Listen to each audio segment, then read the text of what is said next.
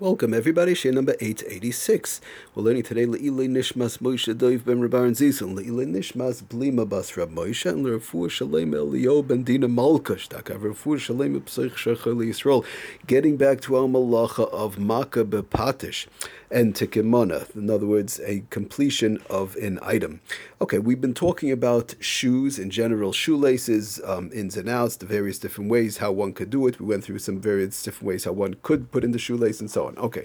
The, um, what about a shoe tree? Sometimes somebody has a shoe insert or shoe tree, inserting a shoe tree to keep the shape of the shoe. Is that allowed to be put in? I remember years ago, my father alav hashalom used to have in all of his shoes uh, the shoe trees, um, and it and taka keeps the shape. Otherwise, sometimes the shoe gets bent out of shape or so on. So now I finish wearing my shoes, and it's Shabbos, and I want to put in my shoe tree or this in, insert that'll taka keep the shape. Is that a problem? So brings down the sefer um, Shabbos home that it is permitted, it is allowed to insert a shoe tree, to shoe insert, this, this shoe, when we say insert, I'm talking about the tree whereby it keeps the shape it pops in and out. Um, it is permitted to insert the shoe, tree in a shoe in order to keep the shoe in shape, as long as it's only there to keep it in shape. However, it would not be allowed um, it is forbidden, however, to insert a tree, a shoe tree, in order to reshape a shoe that lost its shape. Let's say for whatever reason, uh, in the rain or it wasn't worn the right way, and the shoe is totally out of shape, and now the person wants to put in the shoe tree, and it'll mamish, you know, reshape the shoe. Um, so that would not allowed to be done because that's a form of tikkun mana. That's a form of fixing the shoe, just to keep the shape the way it is. It's it's good. There's nothing wrong. I just don't want it to get ruined. So that's fine to put in the shoe tree, but to have it totally fixed up. Um, in that way, when it's out of shape, that then one should not put in the shoe tree. He brings this down just real quickly to quote from the Shalas Shuvas Machzel Yo. Okay. Now, just a minute to talk um, about the belt story, which we saw in the Mishnah Berurah. In general, a regular belt and a pair of pants, we said, is not a problem because it's made to go in and out. Um, now the question is, let's say one can't wear their pants without the belt. Okay, many people could wear the pants with without the belt, um, but now my pants, I flat out can't wear them if, unless I have the belt. So is that a problem of tikkun mon? Is that a problem of fixing my pants when I put in the belt? Now I could wear them. Before I couldn't wear them at all. So he brings down the Maisa does the Sefer Shabbos home on page 521. It is permitted, it is allowed um, to insert a belt in a pair of pants, like we saw in the Mishnah Berurah, even if one cannot wear the pants without the belt. Even if you say, well, they'll fall down, doesn't matter. To put in a regular belt in a pants is not a problem because of the fact that presumably presumably the um, the belt will not be left in the pants, and it's made to go in and out, and that's all. Um, so we and we don't and we do not say that your mom is fixing the pants in such a situation. However, um, there are times when it does run into a problem. If, especially we spoke about the uh, if it's a band um, to insert a uh, lacing in a coat or so on. He brings down if it, it, it is forbidden. It would not be allowed, however, to insert a new belt into a coat for the first time, since this will presumably remain in there permanently. It's a, if it's a type of a belt, a type of a band um, that one puts into a coat we saw we spoke about the Sefer Lamites Malach. It's a new lace um, in a in a in a in a coat hood, for example. Uh, to put in like a lace in a coat hood, right? Sometimes the band, the little string comes out. To put that in is taka running into a problem. The same thing it would be also um, to insert a new type of a new belt in a coat, the type of a coat whereby it's going to stay there.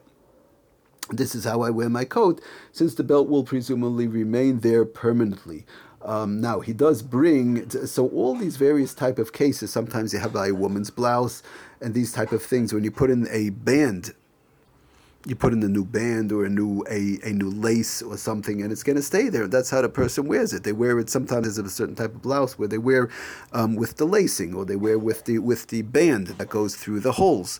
So that's like instead of buttons and so on. So that would taka be a problem to put that in and it stays like that and that's how they wear the garment. They can't wear the blouse otherwise.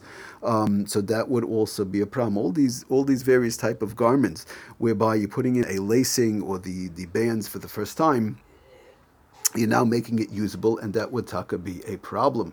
Now he does bring down he does bring down um, that reinserting in conjunction with the Shulchan Aruch with the shoes we spoke about, but reinserting an old belt that would be okay if it's if it just like, fell out partially or it fell out even old. Just reinserting an old belt um, would be okay because the said the thing was was usable before the, the, the coat was usable before the, the blouse was usable before it just slipped out. Just reinserting it um, that we saw in the Shulchan Aruch even in the shoelaces, with the shoelaces when it came out, that would be fine. Just one has to be careful not to tie it. Uh, make sure not to have uh, you know tie a knot or these various type of uh, ksharim knots that are not allowed to be done. Um, and it should be preferably the, the Ramah says if it's very hard to do, could be running into problem. One might make a knot, but in, be it as it may, in general, these regular if it just slipped out and it just goes right back in, that is not a problem. If it came out partially or so on. Now, we spoke about last year um, in reference to a shoe that's a wearable shoe, that, and it's just sometimes you could put in the lace just like an extra type of a thing, but the shoe is wearable, and people wear it like that, and that's a, it's a loafer type of thing. We said that was okay to put in the lace, so the same thing brings down the sefer Yitzhak Allahas. Um, uh, well, he, he right. So he quoted that. He quoted that that, but from the Ketzais Shulchan actually that he quoted from the Be'er Moshe. Okay, be it as it may, but Lamaisi does bring down that when it comes to clothing, the same thing would apply. If somebody has a blouse, let's say, or a type of a um, these various type of things, uh, possibly a coat, whereby the the the you have a button, you have buttons that close up this shirt, to close up the blouse, the blouse or whatever. Malbushim, he says, Malbushim shalanu sheichaylim lelav shebeli avneit. If a person has a garment whereby they could it's they have buttons to use it to, to close it. Could go in tish a tish he brings down v'shar begadim sheyesh lehem kafteirim. They have regular buttons, and that's how I close it with the buttons.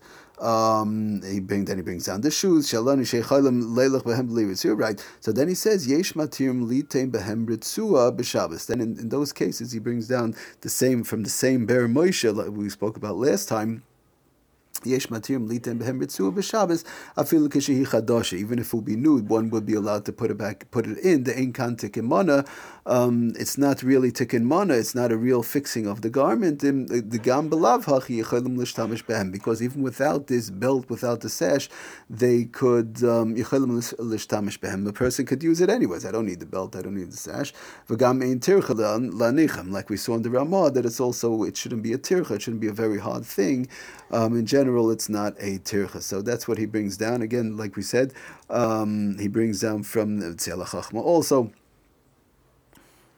Now, the only thing I do want to say, uh, sometimes in women's blouses, you, people put in these sashes uh, for a design, but one has to be careful not to tie it we spoke about there's a problem uh, everyone might come to leave it even if they make uh, uh, these various type of a bow and a knot type of a thing. It's, so if putting it in is okay because you could use the blouse anyways uh, it's just an extra fancy thing. In other words when you put in the sash it's just an extra fancy thing. The, the blouse is usable so that's not a problem of tikkun mana of fixing it but one has to be careful not to tie it because we said as a one might come to leave it. Once when in other words when you're making a bow and a knot together sometimes it's mutar, but if one does it in a way that it's a design of a garment, of a blouse or whatever, and there's a gezer, one is going to leave it like that. We spoke about that when it's just for a fancy design, uh, one should, one is not allowed to do it because we're afraid that one might come to leave it like that because that's the design. It's not made to open and close. But putting it in the garment itself,